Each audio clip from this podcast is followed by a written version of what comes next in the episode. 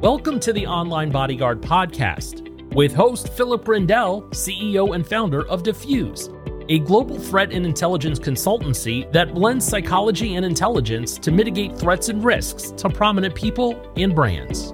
So, welcome to another edition of the Online Bodyguard podcast with uh, me, Philip Grindell. And today, my very special guest is Melissa Muir. Once met, you'll never forget.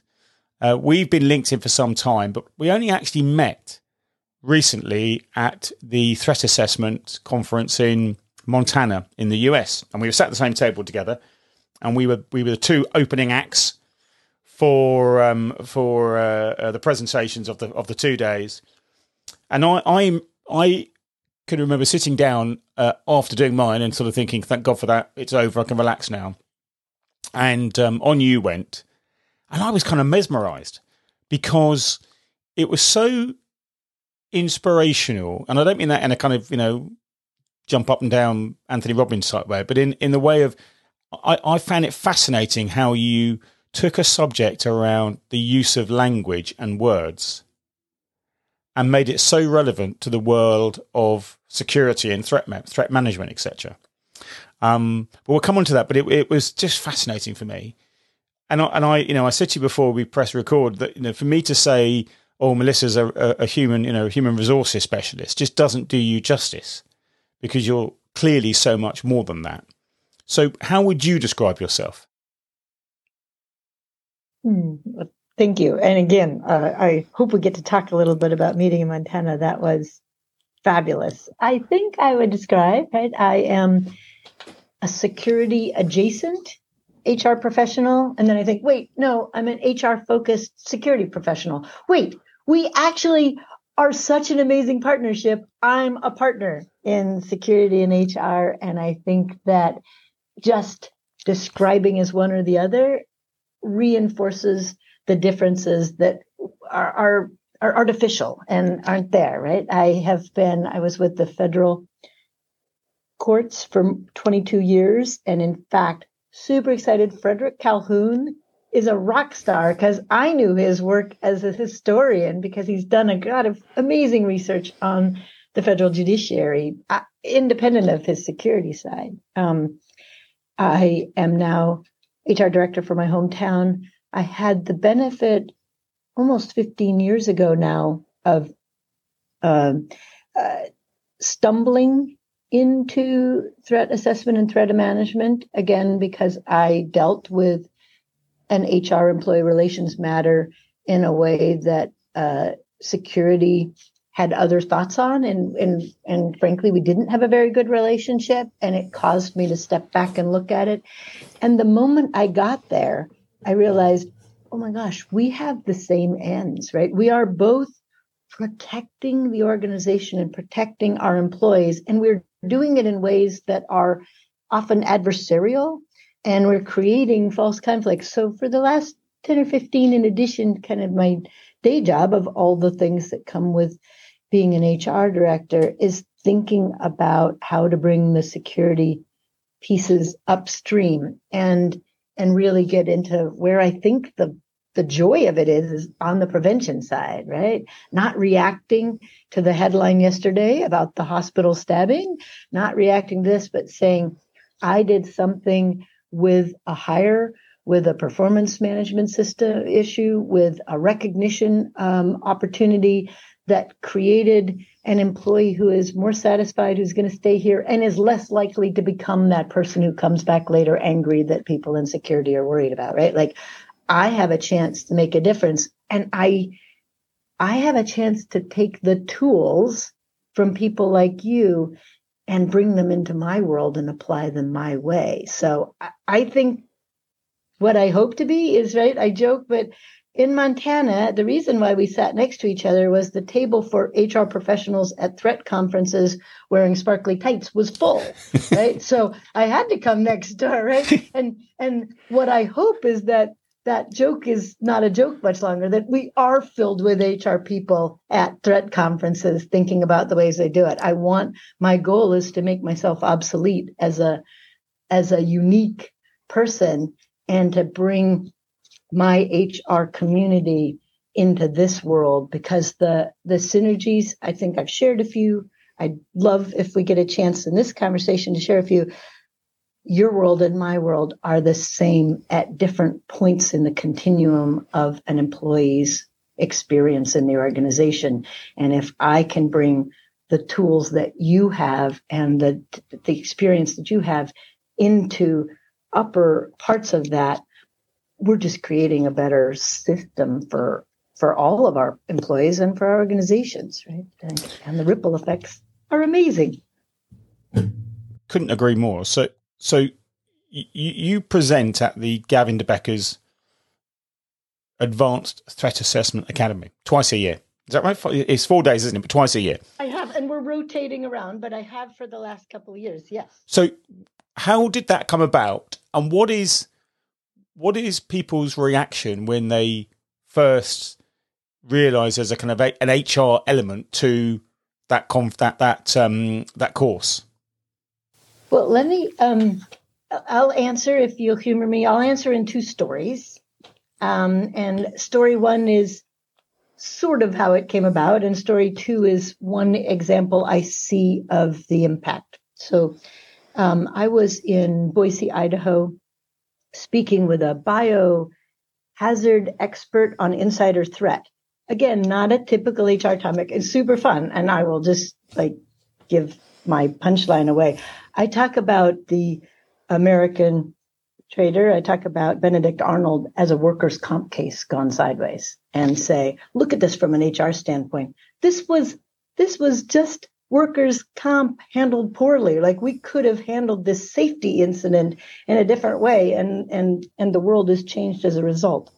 So we're talking about that, and there were two women that came up afterwards that said, you know, from the title of your presentation, it was a little dry. It was so much fun to start getting and thinking about these security incidents as HR opportunities, right? As a, a, a terrible insider threat um, example in the United States, just a just a you know lives were lost, and it was a harassment claim that was ignored by HR that possibly put this person on the path, right? So, in talking with them, they both worked for Gavin de Becker, and I said, "Do you know Gabby um, Thompson? She's amazing." And it started a conversation, and and that started the connection about the the role of HR and security, and kind of deepened the connection I had with Gabby, and there I was at Gavin de Becker. So uh, it came about through Benedict Arnold, right? So I, I thank him for that. Um, and there we are.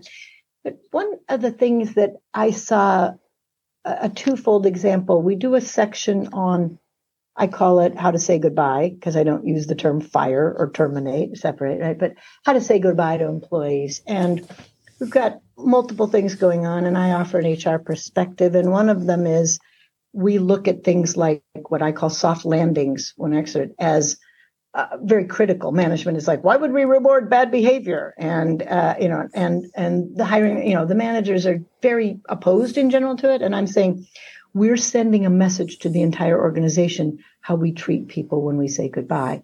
And even if their coworkers hated this person or feared this person, they want to know that they're taken care of for two reasons, right? They want to make sure that person is not angry at them and the organization. And two, they want to know what if it was me? How would you treat me if things didn't go well? So I talk a lot about how we say goodbye and how and the benefits of being humane and generous and not being you know vindictive or, or, or and treating the person as a person we want to have a good ongoing relationship with after they've left the organization.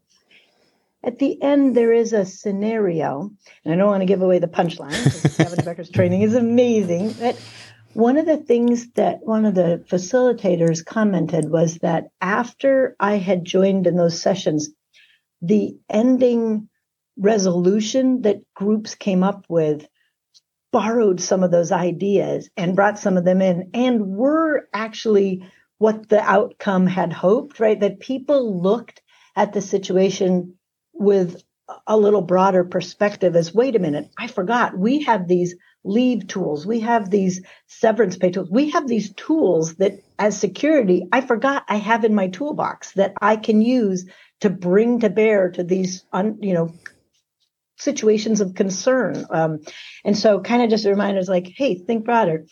And then uh, just recently, I had a conversation with a person in a large retail organization, and there had been an argument over a former employee complained about a $50 uh, health um, down, uh, forget, a copay that they felt they were owed. They're a former employee at this point and they weren't owed it and they were wrong. And I, and we were like, it's $50, right?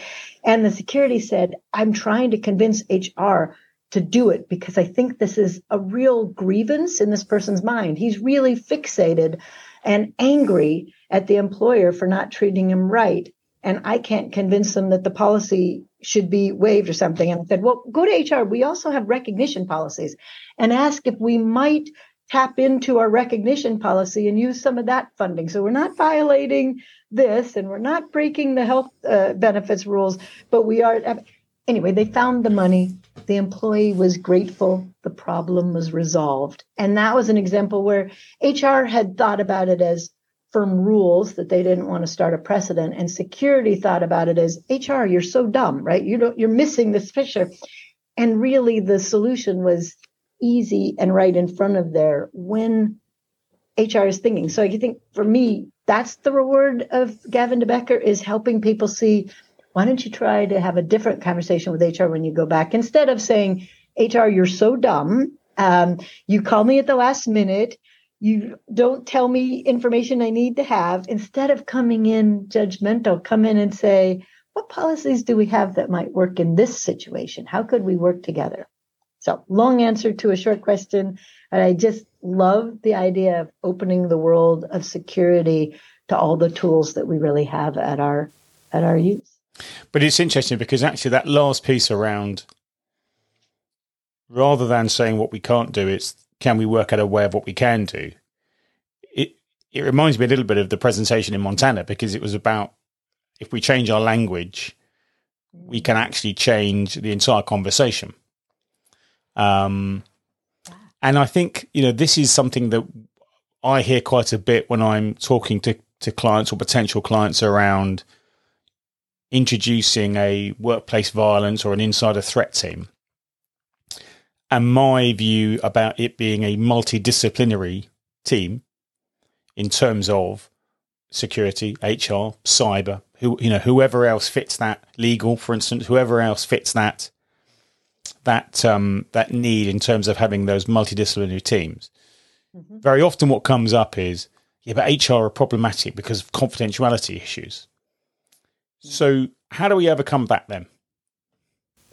I think we have a great model on the mental behavioral health side already. So I think thinking about confidentiality, I think we have a couple of tools. One, if we're in a team where we're sharing information, HR may be hesitant, right? I can't share that. That's from a confidential personnel file.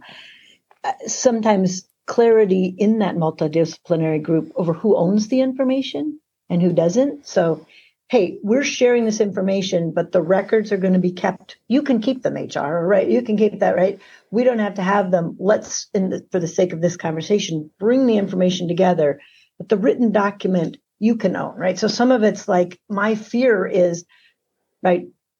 HR is rewarded for being risk averse, right? We are praised by the organization. Our incentives are motivated around saying no, right? Like if I do not take a risk, nothing bad happens. If I take a risk and the organization suffers as a result, I've put the organization at risk. So I, by saying no to you, I kind of guarantee, right? Like by not giving you the file, I can't get in trouble, right?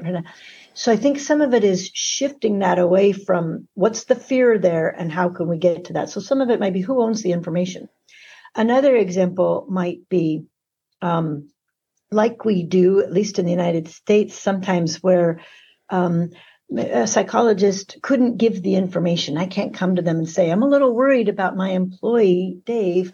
Can you tell me, you know, and, and they can't. However, and we heard an example in Montana, I could bring you information.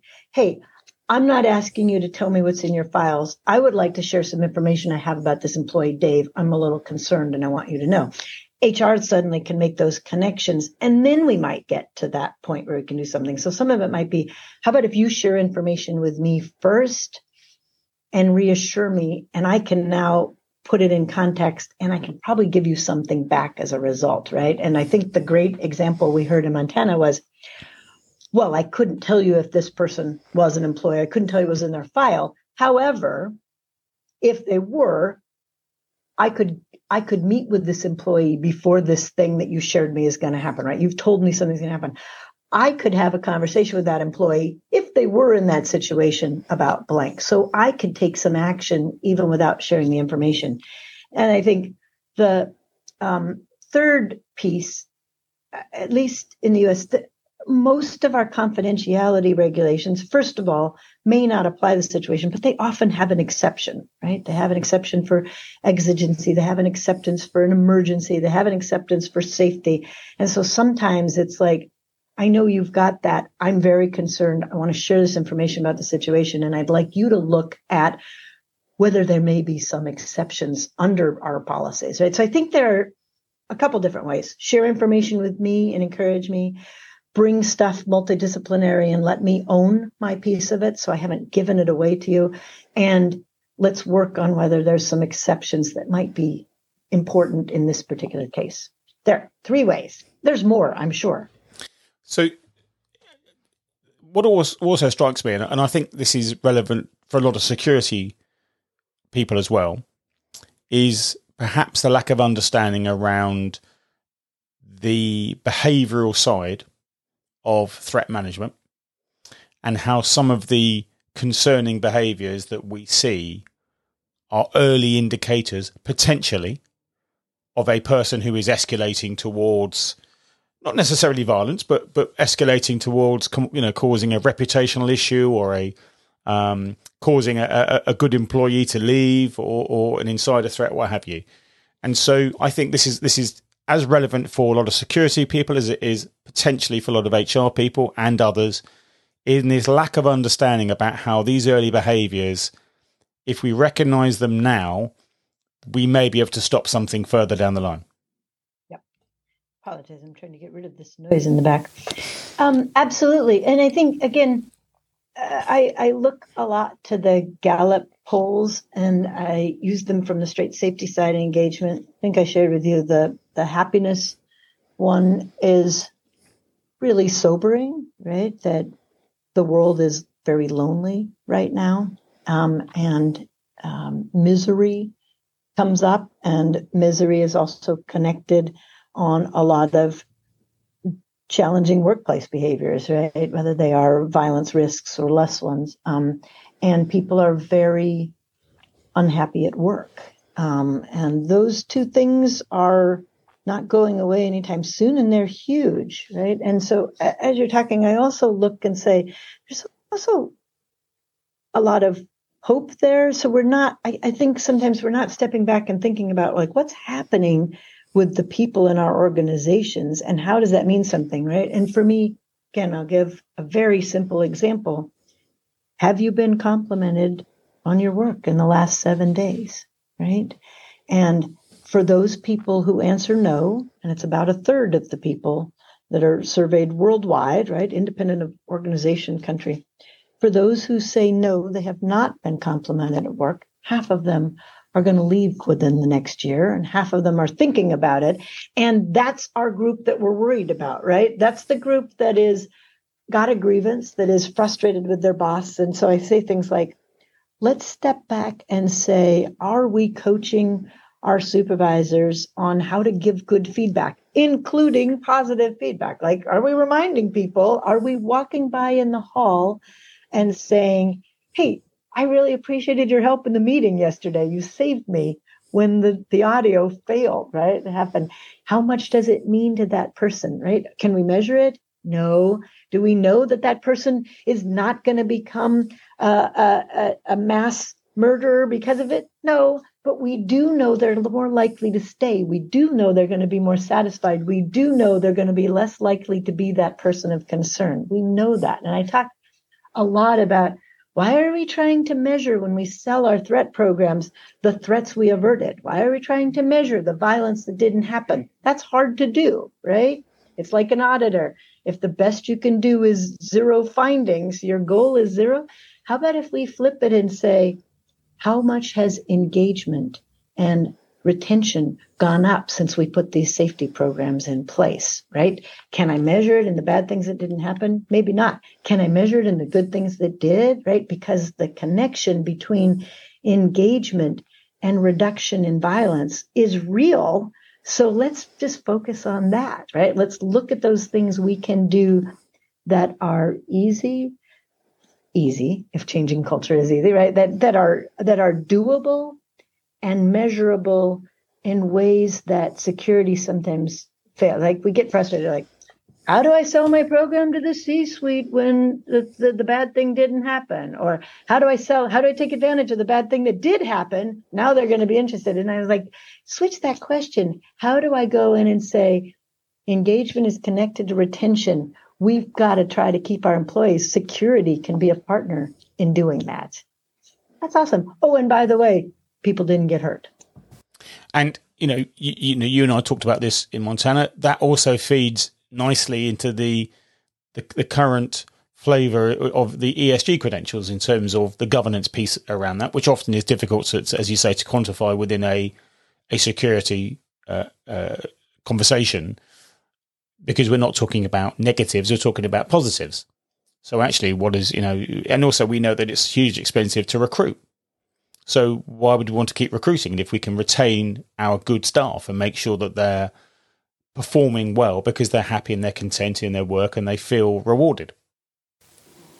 There are some measures that for an outstanding employee, it can be three and a half times their income and all the institutional knowledge that we lose when that person goes, right? So the, the numbers are real. I think that's where you started this with how do we get HR into the kind of this security world. And I'm trying to give examples of how does security come yeah, into yeah. the HR world. And I think I'm back to my introduction is wait, aren't we in the same world? Yeah, Don't we have those same goals? Which a healthy organization is a safe organization, is an organization that retains employees. We have the same interests. It's interesting, isn't it? Because if we actually probably looked at what are the goals that are set for a security director as opposed to the HR director, how would they how would they be look and what would they be worded in terms of you know zero incidents or or something for the HR for the security guy or girl? And you know and what would the HR director's uh, goals and objectives be? And actually this this kind of difference in goals evidences the the gap between how these two are seen when actually they should be seeing to be working together to have closer alliances to be to their, their goals to be probably inter, interlinked um, and actually, everyone wants to be safe and happy and and content at, at work because we spend so much of our time at work. Why wouldn't we want to feel safe and happy and content and rewarded? Um, so it's an interesting one there about that about that that goal setting of of these departments and what their aims objectives are. I think again, if I say, "Are you engaged and connected and supported at work?" If you answer yes to all these, I know you're safe, right? Like, you know, so I, I kind of like, we don't really need to ask safety as a separate question. It is embedded in the other questions. So when we kind of recognize, like, we are literally increasing the same things. And I think the ESG, uh, ESG stuff that you talked about was really eye opening for me because I, I, I wasn't really familiar with that. And I started reading more as you talked and I thought, yeah, it's the same, right? Like, let's measure these positives and recognize we each have a part of it and don't even have to ask them as distinct questions, right? And I, I thought a lot about kind of how we get to the partnership and, and before we started recording, I think we were talking a little bit about those divisions and those silos and those awkward conversations when we're re- literally at the 11th hour and you're like security do this. And they're like hr do this. And it's like no i won't. Yes you will. You're like that's not a great place to be for anybody. And i think okay how do we have how do we restart it? How instead of how do we do a better job at the 11th hour what does our first hour conversation look like right? And um, kevin calder who is a brilliant threat manager in Vancouver, British Columbia, and I we did one at CATAP, the Canadian Association of Threat Assessment Professionals, and we did a, a, a scenario of how HR talks, uh, how security talks to HR and the C-suite, and we observed, and I'm just going to say this out loud. My guess is your podcast audience doesn't have a ton of HR people on it and may not have a lot of CEOs. No, and and, and and we'd love to attract more of those because right. they are so important to the conversation. And so one of the things we did was role play how security often talks to people like me. I think I pretended to be a CEO and an HR director, which is like two hats. Um, and he started with, "Oh my gosh, I've been to this threat conference. I've learned some amazing things. We need to make some changes. I want to do." I've got these great ideas for the program. I'd like to sit down and kind of share some of the ways we can really increase security. And then I do the little thought bubble and I turn to the audience and tell you what I heard. What I heard is, you're incompetent. I don't like the work you're doing. I would like to increase your already busy workload and I want to make your job harder. Right. And I hear that and I'm like, great, let me look at my calendar. And I walk away. Right. And we ended. And so, and then we walked through for the next half an hour deconstructing having a, a do-over conversation, right? And so I I rely a lot on um, oh my goodness, Chris Voss, who wrote Never Split the Difference, um, former FBI, a lot of hostage situations, which like people like me in HR like don't say scary things, right? Um, but tell me the power of no. Right. So we walked in, it's like, is now a bad time? Something as simple, right? Because I am ready to pounce on security with a no. So come in with a no question right up front. Give me the autonomy of getting to say no. And now it's like kind of off the table and I'm ready to hear you, right? So rather than waiting, like I've got 16 arguments to convince HR that this is the best program ever, shut up and listen, right? Like ask me something, give me a no chance, let me get that out of my system. And one of the ones, the most powerful one I have ever heard was when someone came in and said, Do you want our partnership to fail? And I went, Oh, dear, no, right? But it got me thinking, like, oh, wait, what? How did we get to this point? How do we get out of this place, right? And that's where we started. And then the next one was, hey, I've got some ideas about our partnership. I also really am not sure. I know HR's got a lot going on right now. There's been a lot of changes. I'd love could could I find a little more about what's happening in your world, where your concerns are, and think about how I might add to them. Right now, I'm hearing, okay, you're not trying to take more of my resources. I'm spread too thin. Yeah, right. And and just those two questions changed the whole world. Right. Like then we had this other one. I shared, really worried about retention right now. We're losing people, right? They're going where they, they can work remotely. They're going here. And they brought in some amazing ideas that started with our orientation, how they could sell stuff, how they could be part of things, how they could bring. We're now doing a safety drill, like for where the AEDs are and where all the stuff is and where they are at facilities, and doing it as a scavenger hunt if you know me, you know I love scavenger hunts, right? So it involves getting to know coworkers, which is connection, because I'm more likely to report if I feel connected to you, coworker. I'm more likely to share. I'm more likely to call that anonymous line if I know that you'll help and if I'm worried about this person next to me. And I know where things are. And we built all the safety things in and we throw in prizes and ice cream. This is partnership. Did I answer your? Yeah, you did. Yes, and and it's you know my mind is whirring because there's so many things there about kind of things got you think oh, God, that would really work and that would be a really good idea. If we if we if we go back right to the beginning of of shall we say the recruitment of an individual, mm-hmm. and again, an area where potentially it can be a a uh, a multidisciplinary approach to that. I know we've spoken previously around the importance of of due diligence or vetting or whatever you want to call it, background checks, etc. Can can you talk about you know why that is a critical factor in in so many other areas of of the employment process? Yeah. So right now, at least in the U.S., um, we're under a lot of pressure to hire quickly because we have people leaving and people have so many options. So we've had everything from they canceled the interview that they'd scheduled because they got another job, or they canceled the second interview because they got one between the first and the second. They canceled on the start date because they got one between the offer and the start date. They canceled the day of the start date because they got right like literally. So we're under great pressure to move quickly.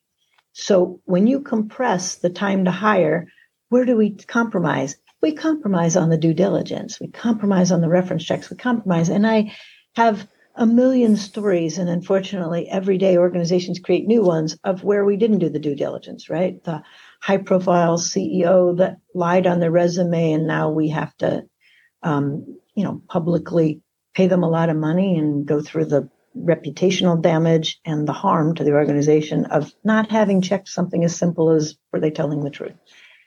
But the the the way we're doing it is to move faster and less securely. What I loved was after a conversation with our security wing, kind of thinking this through, they suggested, what if you did the reference checks up front? Before you got to the interview. And our response was, that's going to create a ton of extra work. That's ridiculous. That makes no sense. And why would, and people aren't going to want to give us information and have people check references if they're not guaranteed they're going to get the job. They're not going to take the risk. But we decided to try it as a pilot and we went out and one, people were fine with sharing the information. They were open about their looking. And two, it took a little bit more time up front. And suddenly we have better information going into the interviews we know something about the person. We know where we want to focus our follow up questions. We know the red flags right up front, they, like so they never even make it to the interview. So we save that time. And then when we're done with the interview, we're literally done. We're ready to make the offer, right? So it shortened our time by up to a week, which is real life offers and real life people in this, right? Um, and we knew more about them than we ever did. And again, when I'm at the point where I'm a hiring manager and I've got this great candidate, do I want to hear bad news when I call a reference check? Do I want to find out that they're a liar? I'm like, well, they used to be a liar, but I think they're a lot better now, right? I think they lie less than they used to.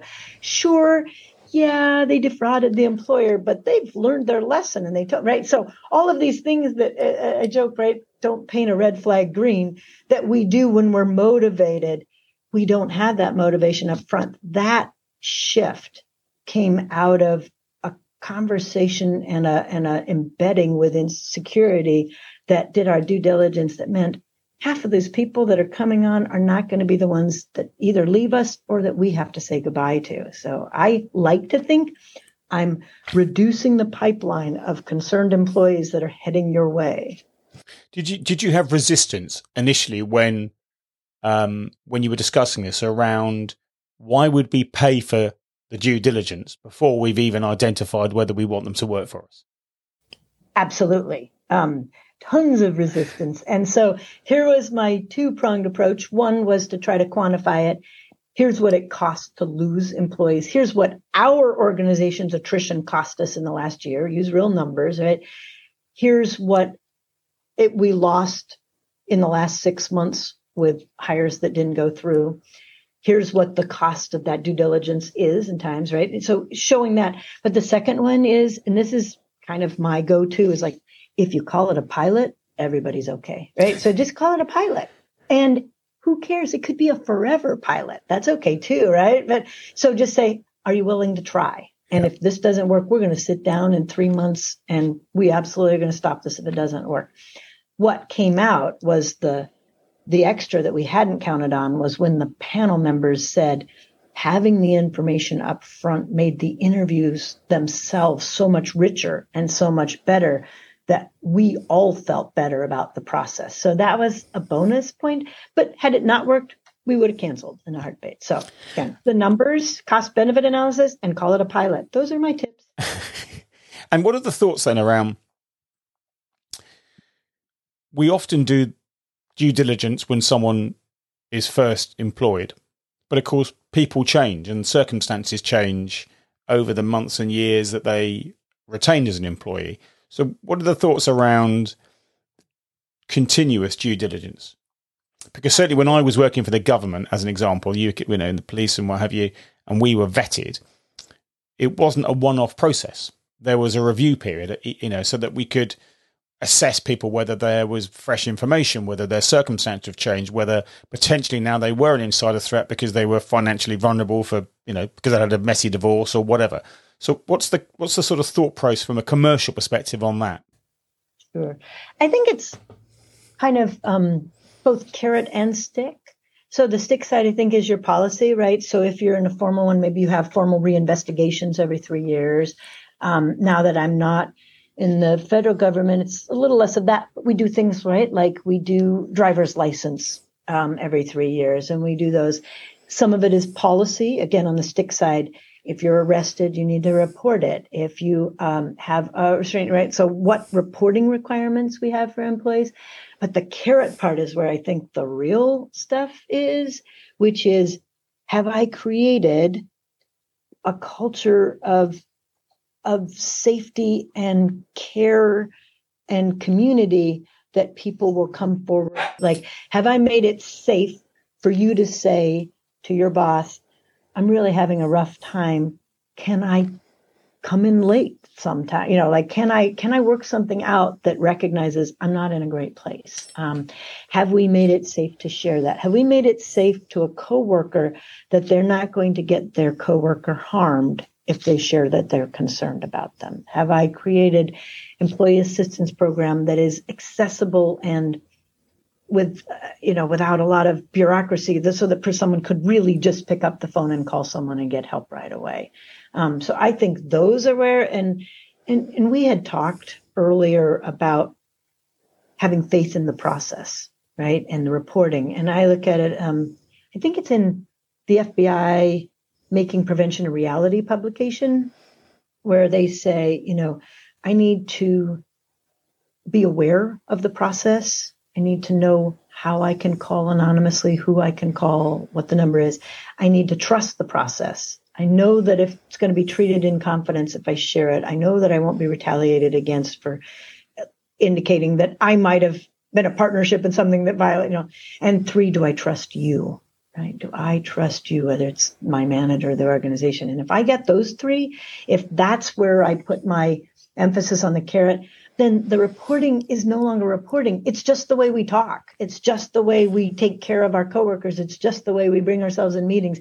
It isn't, I outed my coworker. It's that, oh yeah, I saw this. We have these programs. We're working. Everything's great, right? So I think once we can make it, so the stick is do you have policies in place that require it? Do you have procedures that are ongoing that we're going to keep looking at people? But more importantly, have we embedded that in our culture of who we are, that that's a valued thing, not a scary thing? And how do you change culture? I mean, we, we have a scenario here in the UK, for instance, where we have a, a huge business organization, um, which is one of our main organizations, and they've recently gone through a rocky period where um, it's become apparent there's been some endemic cultural issues around misogyny, etc. You know, in order to change cultures, it, you know, it's it's it's it's moving a tanker, um, and I think it's such a complex and and from a threat assessment perspective, I have no knowledge of kind of that world. You know, so what's how do you do that? How do you change culture of misogyny or or the kind of sexual harassment or the guys going out drinking after work and and all that sort of stuff. How how, how does that work in terms of changing a culture to make it more um, a safer place, a nicer place to work? I, I talked about it when we first met in person, it's it's one word at a time, right? It's one question at a time. It's one encounter at a time because we can it's fragile enough that I can have this great supportive culture and then say something really kind of snarky on the side and immediately destroy all credibility and trust, right? So building it is one thing at a time. I think it's something as I, I saw an example. Let me see if I can think of it. It was instead of how are you, the question was, um, do you feel safe sharing with me how you really feel today? Right. Or something. It was just like, it was just a, a very kind of vulnerable one. Are you comfortable telling me how you're really doing this morning? And I thought if someone observed that I was having a bad day and instead of saying, How are you down the hall, stopped and asked me that or started our teams meeting with that, that would make all the difference to me, right? So I think that's right. When when people in positions of authority show some vulnerability and open up in a way and give you the space to do it and mean it, right? Because I'm going to test it. That's how you change the culture. You know, I, I, the Equal Employment Opportunity Commission in states looks at harassment and discrimination, and unfortunately, right, it's not harassment that gets organizations; it's the retaliation afterwards, right? Like, sure, we heard this complaint, we looked into it, and then we penalized you for raising it. So the retaliation claims are the biggest. On average, people wait between 12 and 18 months before they report something of concern if that's true on discrimination, it's also true on safety, right? If I don't feel safe telling you this, I don't feel safe telling you that.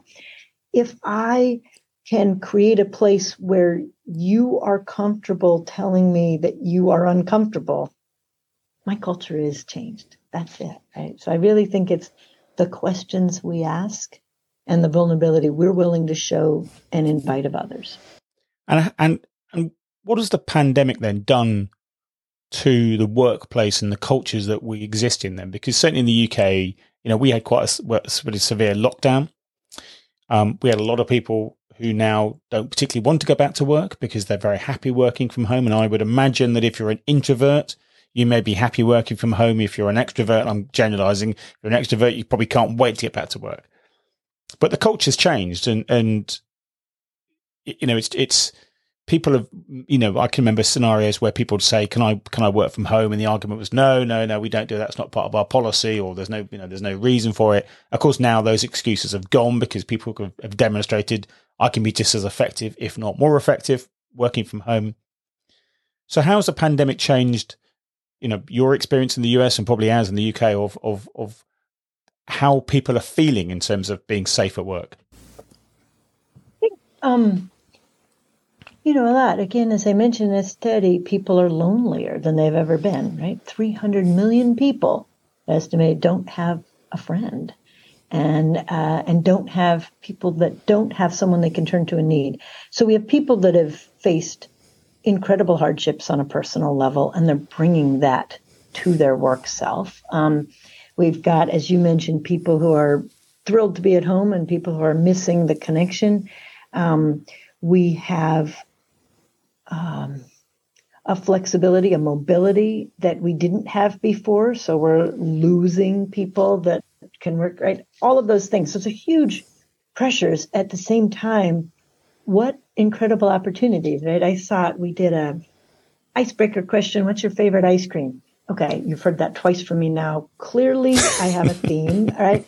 And it turned out, again, I don't know if this goes beyond the Pacific Northwest of the United States. But turns out all you have to do is say chocolate chip mint and controversy erupts. Like, provi- like people were um, committed. Um, what was interesting was this was one of our first leadership meetings where we had 15 people in the room and 15 people on Zoom. And, and we were trying to figure it out. Well, it turns out what we did well was take advantage for the people in the room of the things that you can only do in a room, right? Like we had treats, we physically moved around, we did some funny things, right? Take advantage for the people remote of the things that can only be done remote. We did breakout rooms, we did chat stuff, we did, and bring it together. So I think for me on the HR side, it's stop trying to figure out which is better, which is worse. Meet people where they're at. People are hurting. People are lonely. People are afraid. They're also thriving on the connections that are coming back. They're all right, like they're also hungry for some of the things that we missed during that.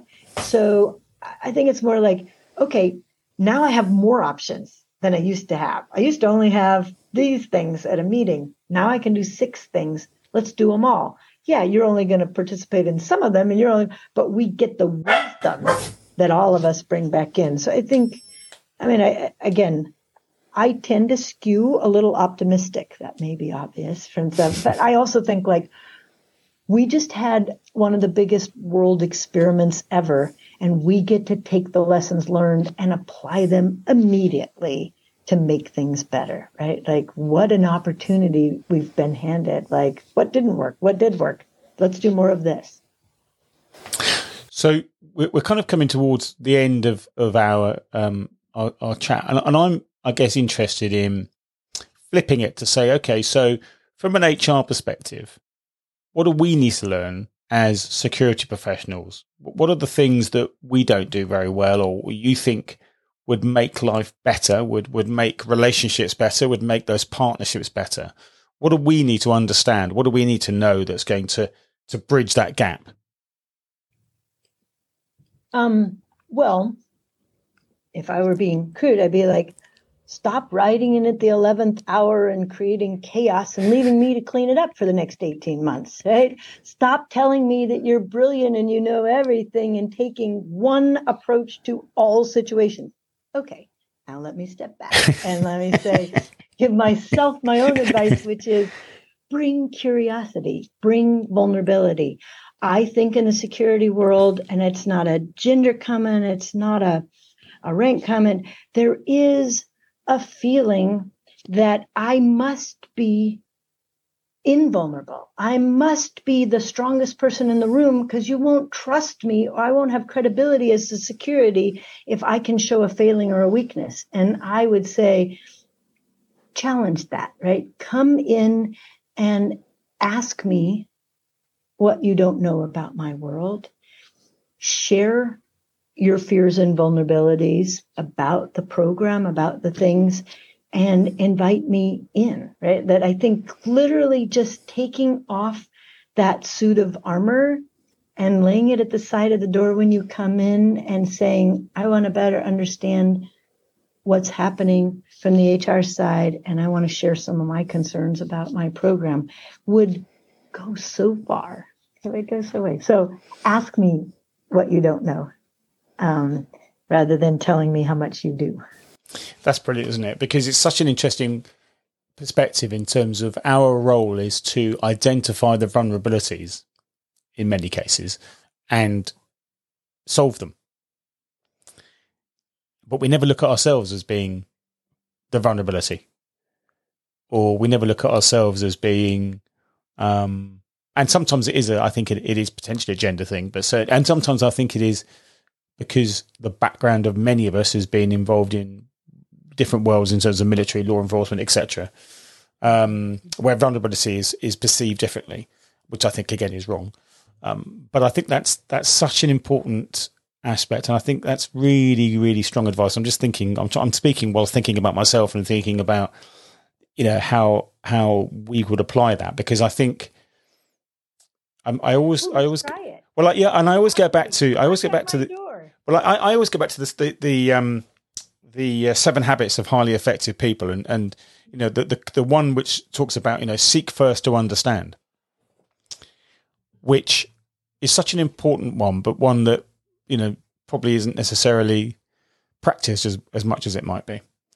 Um, but um, yeah, I think that's a hugely important one around around being as a security professional, as a threat professional, being vulnerable, being being able to be vulnerable, being able to ask advice, being able to to approach HR and rather than demanding something, asking advice and asking guidance and or even asking, you know, I'm not sure what to do. What would you do? Yeah. I think in my experience working closely with security, the times that has happened has shifted everything, right? That has been the difference at kind of opening up a partnership that neither of us fully appreciated how much we could have, right? I think it was that vulnerability. And I do think, right? Like, all joking aside, like, take off that coat of armor when you come in the door and and we'll have a different conversation. And how do we get more HR professionals then to threat assessment conferences and to, to you know security conferences and those what what because I think that's another another important aspect. You know, having you at that conference, I thought was invaluable because it brought a whole different dimension, and it and it was fascinating how every person who spoke after you was so conscious of what you'd said. they they consistently were stopping and thinking, "Hang on, I can't say that. I, need to reframe or rephrase what I'm going to say." Judgment free zone. I wasn't trying to like stop you. Um, I appreciate that. I think I think the simplest way is focus on describing what you're doing in these conferences in ways that doesn't terrify people like me. Right? I don't want a case study. I don't want run, hide, fight. I don't want active shooter. I don't want whatever it is, right? I, I, I don't want, um, you know, protective intelligence, counterterrorism, insider threat. I'm not even sure I know what those mean, even though I'm in that world a lot of the time.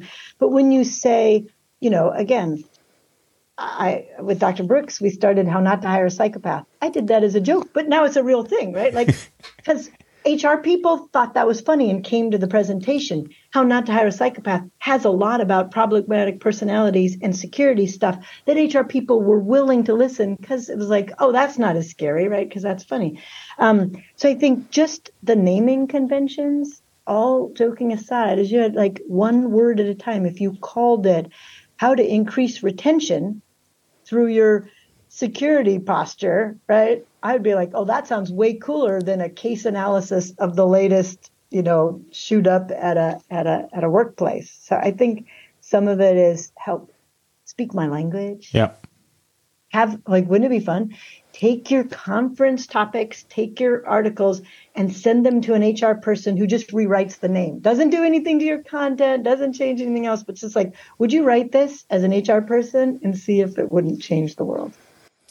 Well, that's what I'm going to be doing. I'm going to be sending you all my articles from now onwards then and saying, can you change totally, the title? I will totally play with your title. well, listen, Melissa, it's been, it's been, as always, fantastic chatting with you and, and listening to your um, expertise and advice and guidance. I think it, it's, it, for me, it's one of the biggest changes we can make.